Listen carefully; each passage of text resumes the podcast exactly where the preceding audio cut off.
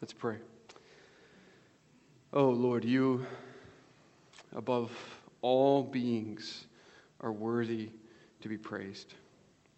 So we lift our voices to you this morning, and we ask, Lord, that you would graciously receive our worship.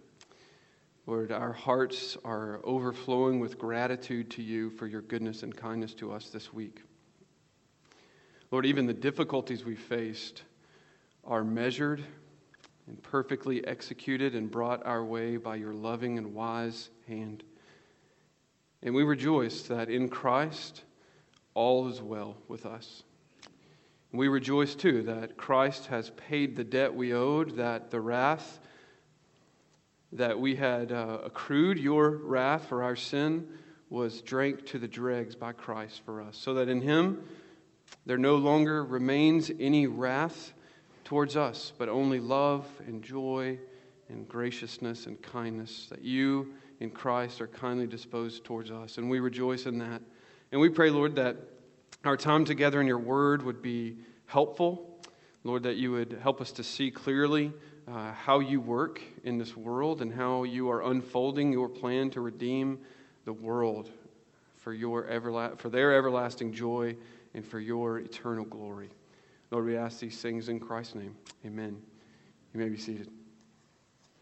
Well, let's begin this morning by turning to Ephesians chapter 2. Ephesians chapter 2. We are continuing a study, which will be a three week study, on signs, wonders, and redemption. And last week, we saw uh, that from the Old Testament to the New Testament, there is one continual storyline.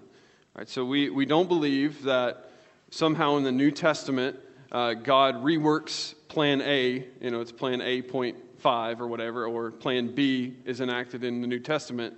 No, God is, He has one plan that began all the way back in Genesis 3.15, um, where God promised to send a seed, and that seed would uh, be the messianic seed who would save the world, crush the serpent's head, and the Old Testament builds and builds on this one promise that runs throughout all of Scripture. And we come to the New Testament, we saw that as God's plan is unfolding, God punctuates key points in this plan with signs and wonders. And we, we really saw that in the book of Acts. All right, so we looked at four places in the book of Acts where we have uh, these just episodes of signs and wonders. Right? Acts 2, Acts 8, Acts 10, and Acts 19 are the key places that we see signs and wonders happening in the book of Acts. And they all sort of orbit around those chapters. And what we have there is God affirming that He is, in fact, saving Jews, but He's also going to save the Samaritans in chapter 8. Wonder of wonders um, he saves the Samaritans. And then in chapter 10, we see that the Spirit of God is going to indwell Gentiles like you and me. And God, in His kindness, affirms uh, this, this point in His redemptive plan by sending the Spirit again. And there are signs and wonders that happen in, in Acts 10 and 11. And we really we, we looked at Peter's astonishment and the apostles that the Gentiles are now included in this plan of redemption. Right? And we remember we saw Peter and he's, he, he's talking to the apostles and, and they say, What were you doing with all these Gentiles? And Peter tells the story and he says, The same thing that happened to us on Pentecost happened to them. And who was I to stand in God's way? And he said, If you want to, you can go ahead and do that, but I'm not going to do that, Peter said. And then the apostles say, Okay, I guess the same thing is happening to them that happened to us. I guess God is saving the Gentiles as well. And then in 19, we saw that God's um, redemptive plan envelops even old covenant believers. So there's no, there's, no, there's no other way to be saved than through Christ, and, and God affirms this one way uh, through various signs and wonders. Specifically, here we have the indwelling of the Holy Spirit in Acts. And so we, we, we really emphasize progress, progress as in God's plan is a pro, uh, God's progress and unfolding. Unfolding. God's plan is unfolding throughout history, and God is progressively revealing himself as history unfolds, right? And so when we parachute into uh, Exodus 14, right, we're parachuting, parachuting into a specific epic season in history where God is going to redeem Israel from Egyptian slavery. Right? None of us anticipate that God is going to split, um, you know, the Red River for us to walk up into Arkansas. You know, we don't think about that. We don't anticipate that. We understand that God did use signs and wonders in that specific season for a specific purpose. Right? And so we also saw an important hermeneutical principle when we're thinking about the book of Acts. Uh, it's the difference between description and prescription. Uh, we, we made the point that we don't go to narrative portions of text typically to get um, prescriptions or instructions on how to live because the Bible is full, full of description. And all from, you know, from Genesis to Revelation, there are events that are described, and we have God's unfolding plan of redemption described for us. And it's dangerous for us to look at narratives and say, this is what God wants me to do, right? And we all intuit that principle, um, specifically when it comes to marriage. And we used Abraham and the patriarchs, their polygamy. Uh, none of us read uh, Jacob's story and think, maybe we sh- I should have multiple wives.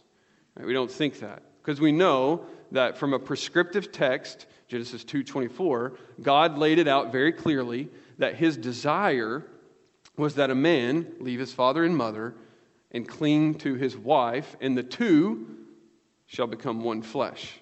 Right, that's a prescriptive text that prescribes for us what marriage is to be.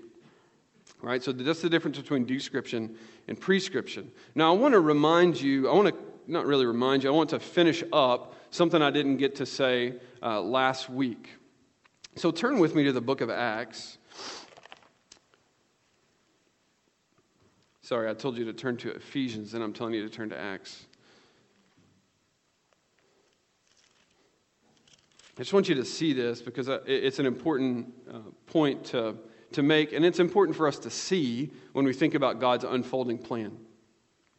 In the book of Acts, uh, Acts 2 is the day of Pentecost, right? And, and the key text in Peter's sermon is from Joel chapter 2. Right, so Peter is preaching, and he's saying that Joel 2 is being fulfilled at the moment of his preaching. And now we sort of drop in here and we ask the question what does God want from us right now? Right? What, how does God want us to live at this particular point in redemptive history? Uh, if God's plan is unfolding, we want to know how we ought to live. And I concluded last week by saying the, the way we know how God wants us to live is by looking at his clear prescription for us, specifically Matthew 28, right? Make disciples of all nations. Right? That's, that's the, the main priority of the church right now, of Christian, Christians worldwide, is to make disciples of the nations. Right, this is a season in God's redemptive plan when Gentiles like you and me are, are flooding into the new covenant and enjoying the benefits of the new covenant, coming to know Christ. Right? You can read Romans 11. But the question then is well, why don't we see signs and wonders right now? Right? Why, why do we not see them as frequently as, as we saw? Um, in this specific redemptive era in the book of Acts? Well, I, I just want to show you from Acts 2 that as we look at God's plan unfolding, uh, we, we know that signs and wonders, we don't see them right now, um, but they will return at some point in history. Right, if you look at Joel 2, Joel 2, if you look at Acts 2, and in verse 17, Peter is, is preaching, and he's saying, What you're seeing is what was predicted by the prophet Joel. And it shall be that in the last days, God says, that I will pour forth my spirit on all mankind. This is what we see in the book of Acts God pouring out his spirit on mankind. And your sons and your daughters shall prophesy. and your young men shall see visions, and your men shall dream dreams. Even on my slaves or bondslaves, both men and women, I will in those days pour forth my spirit, and they shall prophesy. We'll talk about that some this morning. And then verse 19 And I will grant wonders in the sky above, and signs on the earth below blood and fire and vapor of smoke, and the sun will be turned into darkness, and the moon into blood, before the great and glorious day of the Lord shall come. Now, the question is we see, we see that the Spirit is poured out on the church, on believers in the book of Acts. We saw that last week. And we see that sons and daughters prophesy. We'll talk about that some this week. But what about verse 19? And I will grant wonders in the sky and signs on the earth below um, blood and fire and vapor of smoke. The sun will be turned into darkness and the moon into blood before the great and glorious day of the Lord. When will this occur? We don't see that happening in the book of Acts. I think that this, re- this will happen when Christ returns for the second time and he unfurls his wrath upon the world during what's called the Great Tribulation. And at that point, because of the graciousness of God, signs and wonders will return. Right? There are two witnesses that we read about who will preach and proclaim the truth, and they will do signs and wonders in the heavens. And because of that work, men will see and repent and believe the gospel. Gentiles will believe. Mainly Jewish people who are, who are partially hardened now will flood into the kingdom. And so the point I want to make there is that it's God's way, right? The question is, what is God's way? How does God work? Well, it's God's way to punctuate certain points in his unfolding plan of redemption with signs and wonders. So when, when we say that signs and wonders aren't the norm right now, I mean, I'm not saying that they'll never happen again. They're reserved for a future point. But God doesn't just um, unfold signs and wonders and uh, you know at every point of every day. Right? These are specific, um, purposeful um, signs that God gives to punctuate seasons of extraordinary, um, ex- season, extraordinary moments in God's unfolding plan of redemption. Okay. Okay. So that's enough for review. Sorry, that was too long to review. One of the lessons that you you know you have to learn in teaching is if you review your lesson from last week long enough, then it becomes you're just repeating the same lesson that you taught last week. I don't want to do that. So let's, let's jump into Ephesians 2. Ephesians chapter 2. This morning, what I want to do is really in a, in a, along the same line of, as last week, looking at how God's plan is unfolding. So I've titled this, this lesson, Signs, Wonders, and Redemption Understanding the Function of the Miraculous in building God's church. Right? So last, last week we were from Old Testament really to New Testament. And this week we're just going to zero in in the, what's called the apostolic era, right? When the apostles were alive, what, what's happening in the church uh, in the lives of the apostles. And I think a key text for us is Ephesians 2. So I'm going to read for us verse 11 uh, down to verse 22. So follow along with me.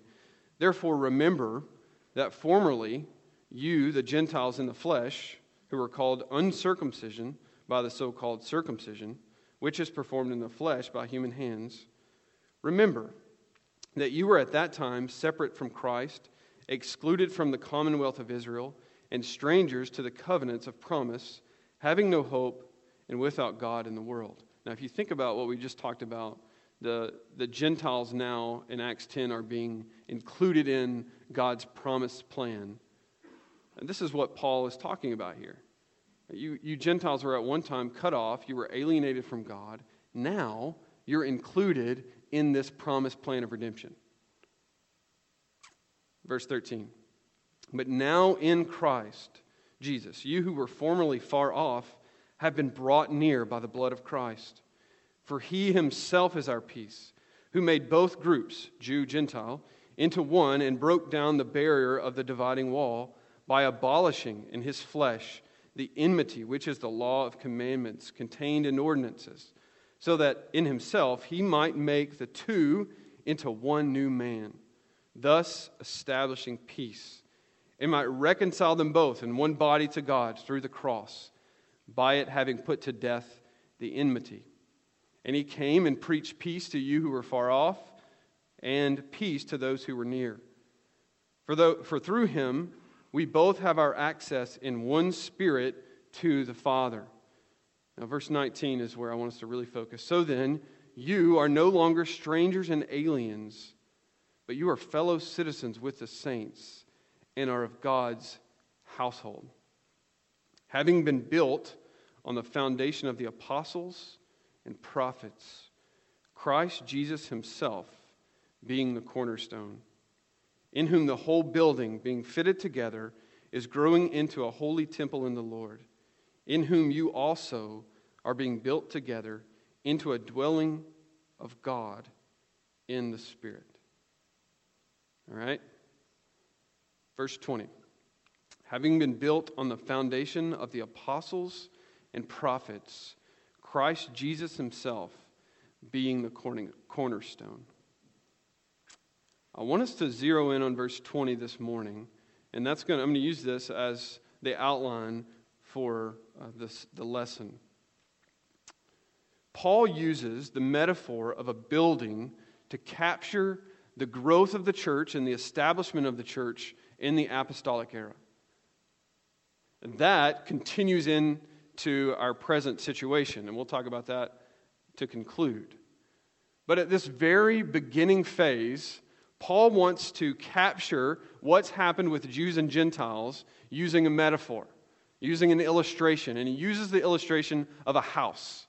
And it's important that we get this because it, what it helps us to do is it helps us to have places to put all of these things that are happening in the early church. Right? You read the book of Acts, you read 1st and 2nd Corinthians, uh, you read, just read some of the other epistles in, in the New Testament, and you think, there are some strange things happening. Right? These are things that are happening that I don't see at Calvary Bible Church on Sunday morning. Right? Why is that?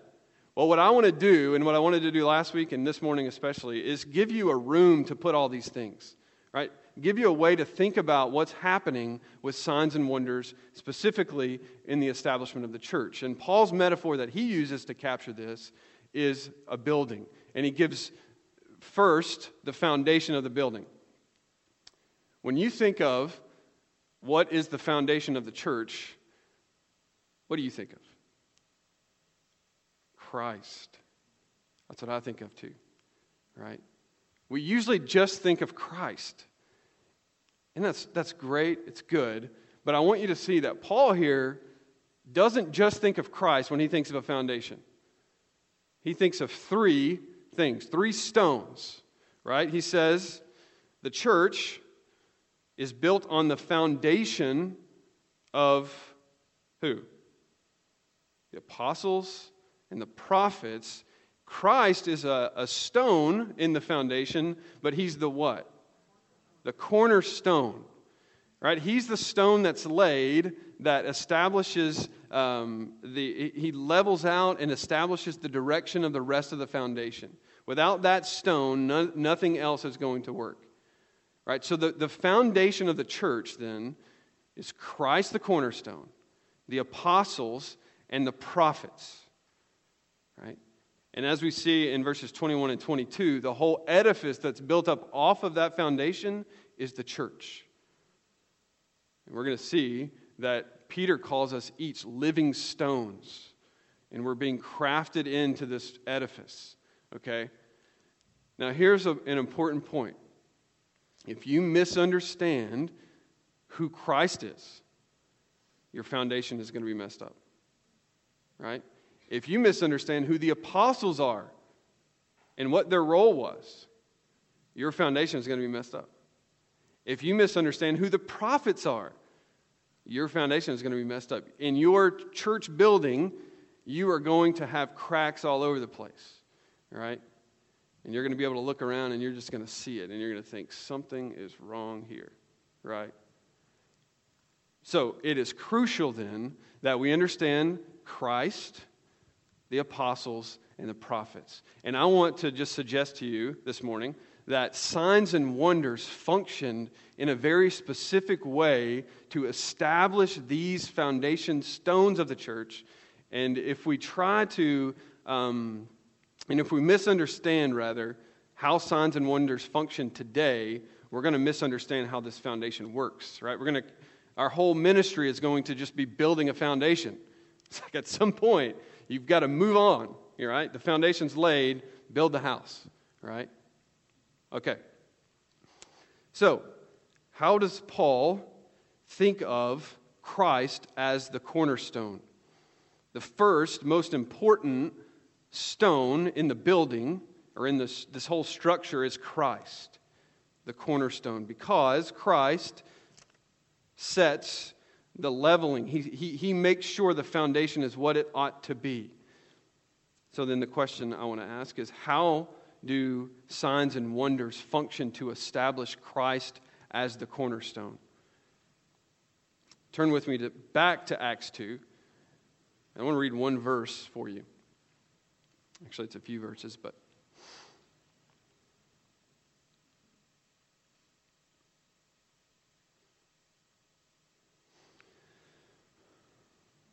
One verse I forgot to mention when I was doing my review was verse 21. And it shall be that everyone who calls on the name of the Lord will be saved. Everyone, Jew, Gentile, Samaritan, all of them. Call on the name of the Lord, you'll be saved. And then verse 22 Men of Israel, listen to these words Jesus the Nazarene, a man attested to you by God with miracles and wonders and signs which God performed through him in your midst, just as you yourselves know. Now, what is the function of signs, miracles, wonders in the life of Christ? As far as Peter's understanding in verse 22, it is to establish, confirm that Jesus is the true Messiah, that he's the cornerstone. He is the one that was to come. He is the one in whom all of the messianic promises, the seed promise of Genesis 3:15 is going to find uh, its culmination, right? In this one. And then verse 23. This man delivered over by the predetermined plan and foreknowledge of God. So there's our unfolding plan of God, right? You nailed him to a cross by the hands of godless men and put him to death. But God raised him up again, putting an end to the agony of death, since it was impossible for him to be held in its power. Perhaps the greatest sign and wonder to ever be experienced was the, the wonder of the resurrected Christ, right? The sign that authenticated Jesus as the cornerstone and as the foundation and the Messiah was the resurrection. All right? So what we're wanting to what I'm wanting to show you there is just simply what you already know. Right? That the signs and wonders that Christ accomplished confirmed him as who he was. I mean, you could look at the whole book of John. Right? The book of John is laid out as an argument for Jesus' identity, that Jesus is the Son of God, that he is God incarnate. And, and John lays out his argument with eight specific signs that Jesus accomplished. And as you work through these, you see that Jesus, he turned water to wine, he raised the dead, um, he fed the hungry, he walked on water. All of those things were signs meant to convince the, the original audience and us today that Jesus is truly the Messiah. All of this established Jesus as the cornerstone. Now, if we go back to Ephesians, what we see that here is that Paul is actually referencing Psalm 118. There's another reference to Isaiah 28, Isaiah 8, when he uses the word cornerstone. And we don't have enough time to unpack all of this, but what I want you to see there is that the imagery of a cornerstone is actually part of God's unfolding plan. So these things just work together. And in God's plan, his, his method was to lay Christ as the cornerstone. And he wants you to believe that and know that and rest on that um, because he's revealed it to us and he's affirmed it. by signs and wonders. I don't think any of us doubt Christ as the cornerstone, so we'll move on. Second, back in Ephesians 2, Christ says the second foundational stone is the foundational stone of the apostles. Having built on the foundation of the apostles. Now, you remember that when Jesus was in the upper room the night before his crucifixion, he promised his 12 disciples that the Holy Spirit would come and that these men would be used to carry out God's unfolding plan. And the question is who were these apostles? Who were the apostles? We're all familiar with the argument that apostles are still alive today. Right? That's a we, we've experienced that. We know people who think that apostles are still alive and functioning today. We see it on church signs, uh, we hear it on TV. Um, but who were they? Well, first, the word apostle simply means one who is sent. It was used as a, a messenger. So we send a, a, a, messenger from Calvary Bible Church to Living Hope Bible Church. Uh, we could biblically call that person an apostle. We could do that. We would, we would not capitalize the A, though, right? That's the difference. Um, so there were capital A apostles and lowercase a apostles. Now, when Paul in Ephesians 2 is talking about apostles being the foundation, he's not talking about lowercase a apostles. He's talking about a specific group of apostles that had a specific role. These were select men commissioned by Christ to be his witnesses and representatives in the world. And they were specifically to be revelatory agents. All right, that's important. Apostles were revelatory agents. God spoke through these apostles in John 42 26, not John 42, John 14 26. Um, Jesus tells his disciples that the Holy Spirit is going to come. And do you remember what he tells the apostles? The Holy Spirit is going to do what? He's going to bring to mind all the things that I've told you. And he'll also teach you all things. Now, why do you think the apostles needed the Holy Spirit to teach them all things? Did they get it when they were with Jesus? no, they didn't. Uh, we, we saw last week that one of the problems of humanity in general, but specifically the apostles, is they wanted to live in a different season of redemption. Right?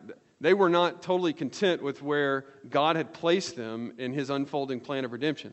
So they wanted to be on the kingdom reign side, right? Not on the um, missionary, wilderness, crucifixion side, right? That's not the side they wanted to be on. And we tend to do the same thing, right? We want to live in a signs and wonder um, kind of miraculous era, whereas our job right now is not to be going around raising the dead. Our job is to make disciples of the nations, bring in Gentiles, beckon them to come in.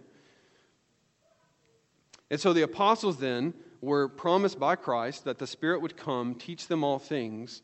And, and, and we know that the Spirit did, in fact, do that because we have the New Testament, right? The apostles are the ones who wrote the New Testament. And so God miraculously guided them and kept them so that what they spoke and wrote was exactly what God would have them to speak and write.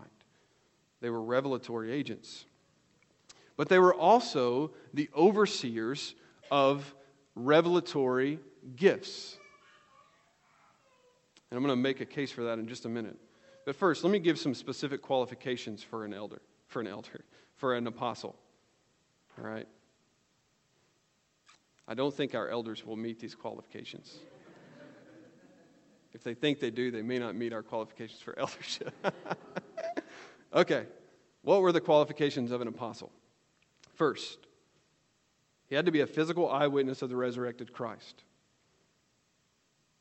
Second, he had to be personally appointed by Jesus, and I can give you scripture references if you're interested.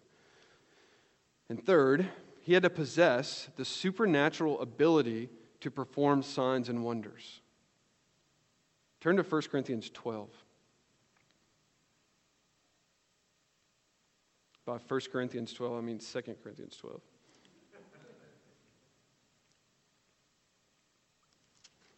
I'm skipping around a little bit because my time is depleting. so 2 Corinthians 12 12. This is an important, important verse. Remember, the Corinthian church had a lot of issues. And in verse 12, Paul is, in chapter 12, in previous, prior ch- chapters, Paul has had to defend his own apostleship because it's being questioned.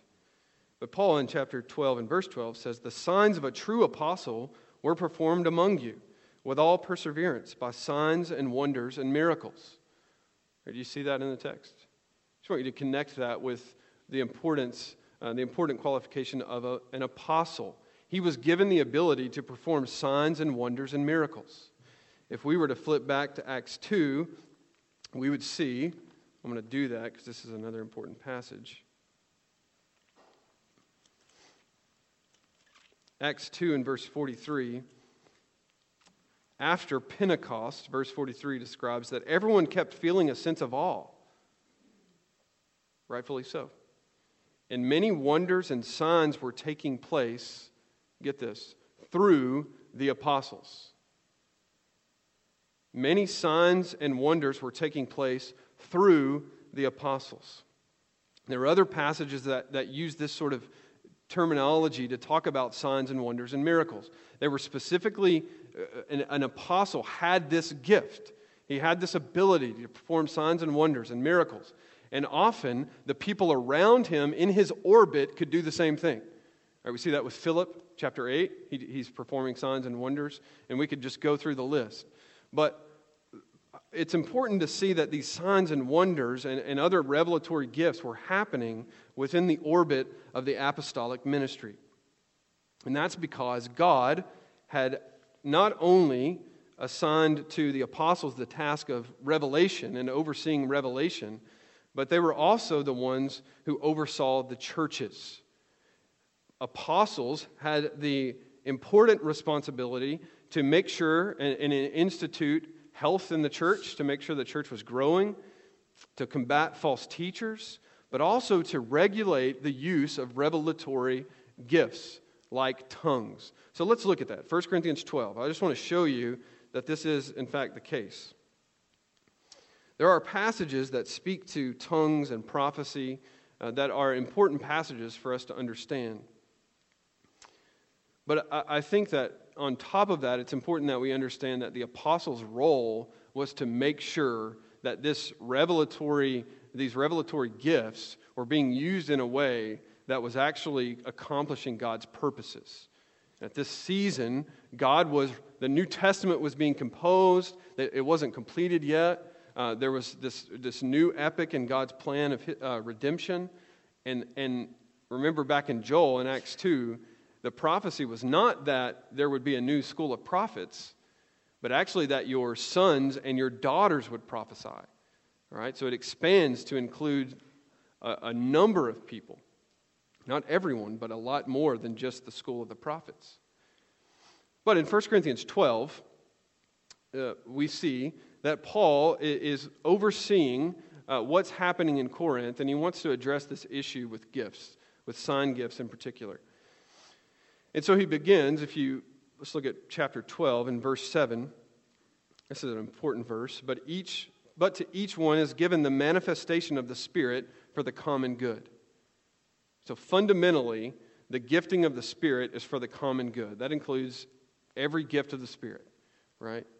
If you are a gifted um, servant in the church, um, teacher, whatever, whatever gift you have, it's meant to be used for the edification of other people, right?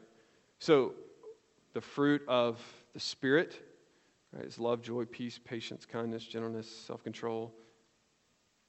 Maybe another one or two. um, but all of those are meant to be used outwardly, right? They're, uh, the gifting of the Spirit is meant to edify, to build other people up. And what had happened in Corinth is that people were calling what they had the gift of the Spirit and using it for their own benefit. Let me just be clear really quickly. This speaking in tongues is established in Acts 2 as a divine, as a, as a revelatory gift. In Acts 2, the people were able to speak uh, miraculously in the language of the people around them. It was an intelligible language, known language. And the Spirit was empowering the people to do this and to proclaim the gospel truth in the tongues of people uh, in their midst. This is a revelatory gift. But, like every good thing, it can be twisted. And what was happening in Corinth is this gift was being twisted um, to, to be used on individuals rather than edifying the church. And so Paul's clear the point of spiritual gifts is edification.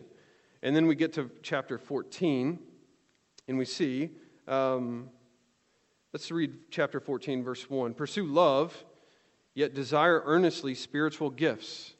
Right? Seek these things out, but especially that you may prophesy.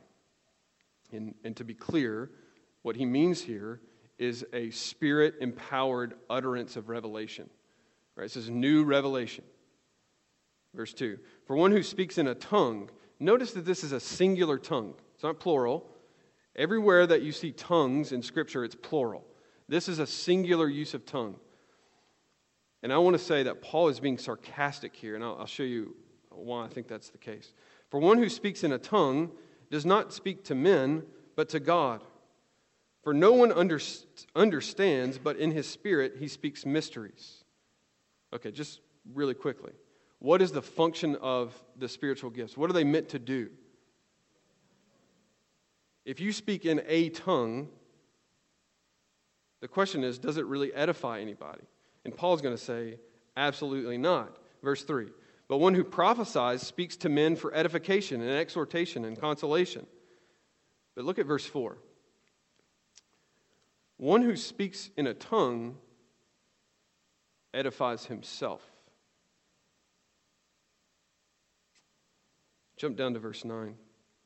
So also you, unless you utter by the, by the tongue speech that is clear, how will it be known what is spoken? For you will be speaking into the air. If you're speaking gibberish, no one is going to be edified by what you're saying. No one's going to know what you're talking about. And then verse, um, verse 12. So also, since you are zealous of spiritual gifts, seek to abound for the edification of the church that this gift is meant to be used for the edification of the church. And then verse 17 For you are giving thanks well enough, but the person is not edified. Verse 19. Or we can read verse 18. I thank God I speak in tongues more than you all. However, in the church, I desire to speak five words with my mind so that I may instruct others rather than 10,000 words in a tongue. Right? He's being he's being sarcastic. This is Pauline sarcasm. He's like this in Galatians. Um, he's like this with the issue of circumcision. Right? Um, he's saying here, if you're, if you're saying that you have this miraculous gift of speaking in a tongue, and you do it, and no one understands what you're talking about, you are not building up the church. You're not edifying the body. The goal is to edify. Incidentally, not incidentally, this is intentionally, the word edify is the word for building up, as in building a building on what? A foundation, right? Of the apostles and prophets in Christ, right? So the point is that the edifice would be built up. If you're using spiritual gifts on yourself, that is not the point, which indicates that the gift that you think you have is actually not a gift of the Spirit that you think you have. Does that make sense? When Christ's Spirit is indwelling a believer, his goal and aim in life is to build others up. And Paul is just sarcastically saying, You think you have something, but you're not building other people up. And he doesn't come down clearly and say, This is what the origin of that spirit is. But if it's not of the spirit, right, use your imagination. Where does it come from? And the point here that I want to get into is not what is tongues, okay? That's, that's not what I'm trying to establish. What I want you to see is that apostles, Paul here, is regulating the gift of the Spirit. That is an important principle. The, the apostle is regulating the gifts of the Spirit. He's overseeing them. He's making sure that they're used appropriately. And he's rebuking those who are misusing the gifts.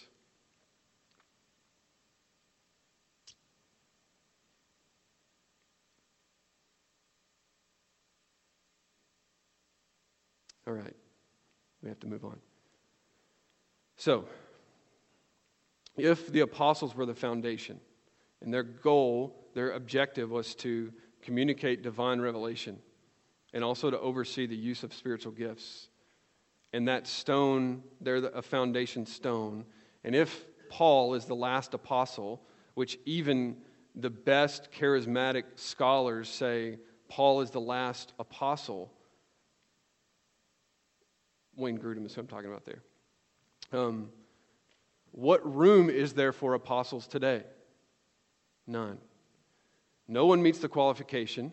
No one is being used by God as a revelatory agent in the sense of new revelation, and there's no need to oversee miraculous revelatory gifts, right?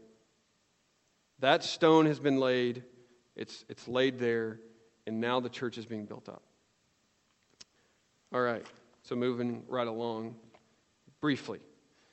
Third stone in this edifice, the prophets. Ephesians 2:20. Simultaneous with the ministry of the apostles was the ministry of the prophets. These were men who did one of two things. They either conveyed, spoke, preached, delivered new revelation, or they reiterated prior revelation. So you have new revelation or reiteration. New revelation or reiteration. It's a helpful way to think about when you read prophecy in the Bible, when you read the word prophecy, you ask, is this new revelation or is this reiteration? Well, the gift of prophecy in the sense of, of new revelation was the gift that included the receiving of a message directly from God through special revelation and the prophet then was guided in the declaration of that prophecy to the people, and it had to be authenticated by God in some way. Okay? That's new revelation. Direct commun- communication from God, specifically having to do with God's unfolding plan of redemption. Right? It could either, sometimes in, in Scripture, we see that it's a, a very major thing, like the Gentiles are now one with the Jews or it could be something like Agabus' prophecy in Acts, where if you go to Jerusalem, this is what's going to happen to you. All right? All of that is revelation from God being conveyed to the recipient. Reiteration is the declaration of prior revelation. It's a lot of R's. Reiteration is the declaration of previous revelation. So here's the question. When Paul in Ephesians 2 says that the church is built on the foundation of the apostles and the prophets. Is he talking about prophets who reiterate prior revelation, or is he talking about prophets who were uniquely gifted by God to convey new revelation? Do you see the, the question there? It's an important question. And I, and I think that we would all agree that it's prophets the prophets that formed the foundation of Christ's church are the prophets who were receiving new revelation from God, right? This was a time, a transition in God's redemptive plan where God was speaking in a, in a very deliberate way about his plan. And he was clarifying things to his people. And in, in alignment with the prophecy of Joel 2, the, the gift of prophecy was no longer like your Isaiah and Jeremiah an Amos kind of prophecy where you have the school of prophets, but it, it, it, it spread so that sons and daughters were prophesying. Right? So the scope of this prophecy was new and it was broadened to envelop more people. That does not mean that every individual had the ability to prophesy. It just means that God was speaking so powerfully in these moments and that he, he that, that he had multiple avenues of, of, of uh, revelation that was going out to his church in this very initial stage. Does that make sense? So, Paul then in 1 Corinthians 14 1 says, Pursue love, yet earnest and desire earnestly the spiritual gifts, but especially that you may prophesy. Right? When you read that, you don't need to think, oh, man, I need to pursue the ability to convey new revelation. Right? That's what he's talking about. But that is not a, a cue for you to go pursue new revelation. Right? He's talking to this church at a specific juncture in God's unfolding plan, and he's saying, Pursue this. This is a gift to God's church as it's being established specifically, and pursue it earnestly. 1 Corinthians um, is an important text, but also 1 Thessalonians 5 19 to 20. Paul says, Do not quench the spirit, do not despise prophetic utterances, but examine everything carefully. So he says, Don't despise prophetic utterances. Again, this is new revelation.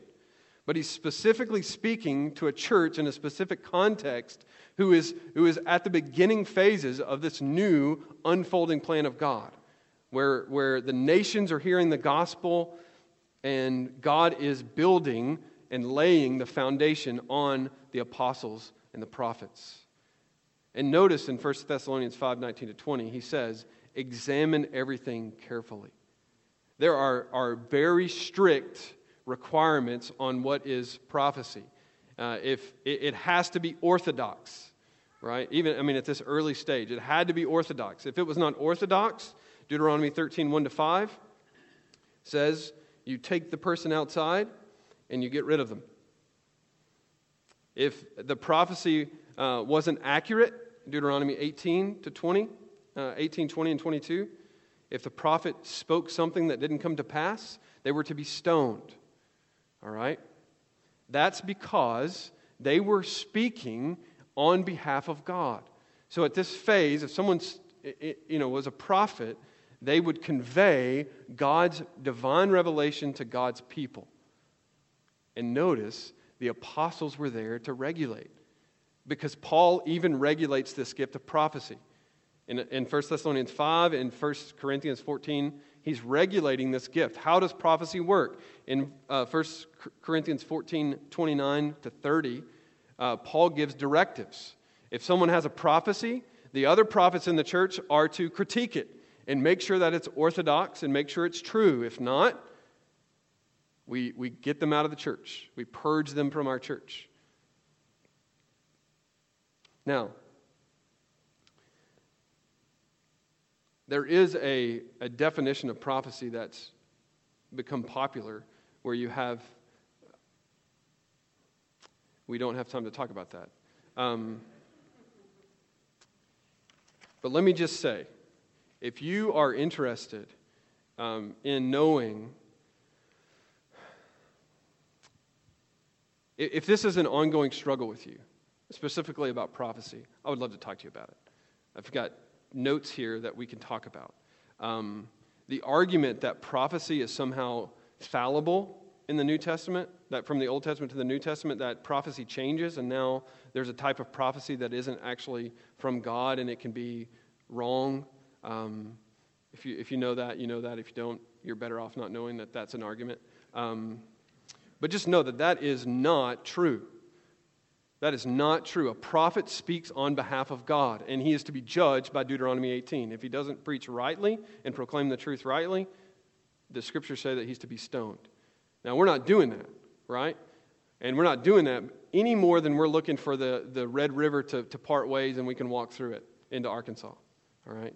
That's not what we're doing because we know that's not where we're at. Now, here's the thing God laid the foundation for his church the apostles, the prophets, and Christ as the cornerstone.